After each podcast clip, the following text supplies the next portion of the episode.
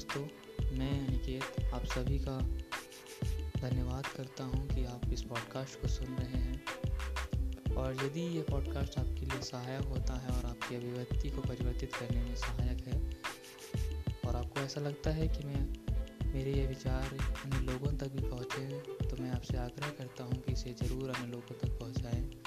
और ऐसे ही पॉडकास्ट को सुनने के लिए मेरे चैनल को सब्सक्राइब कर लें। धन्यवाद।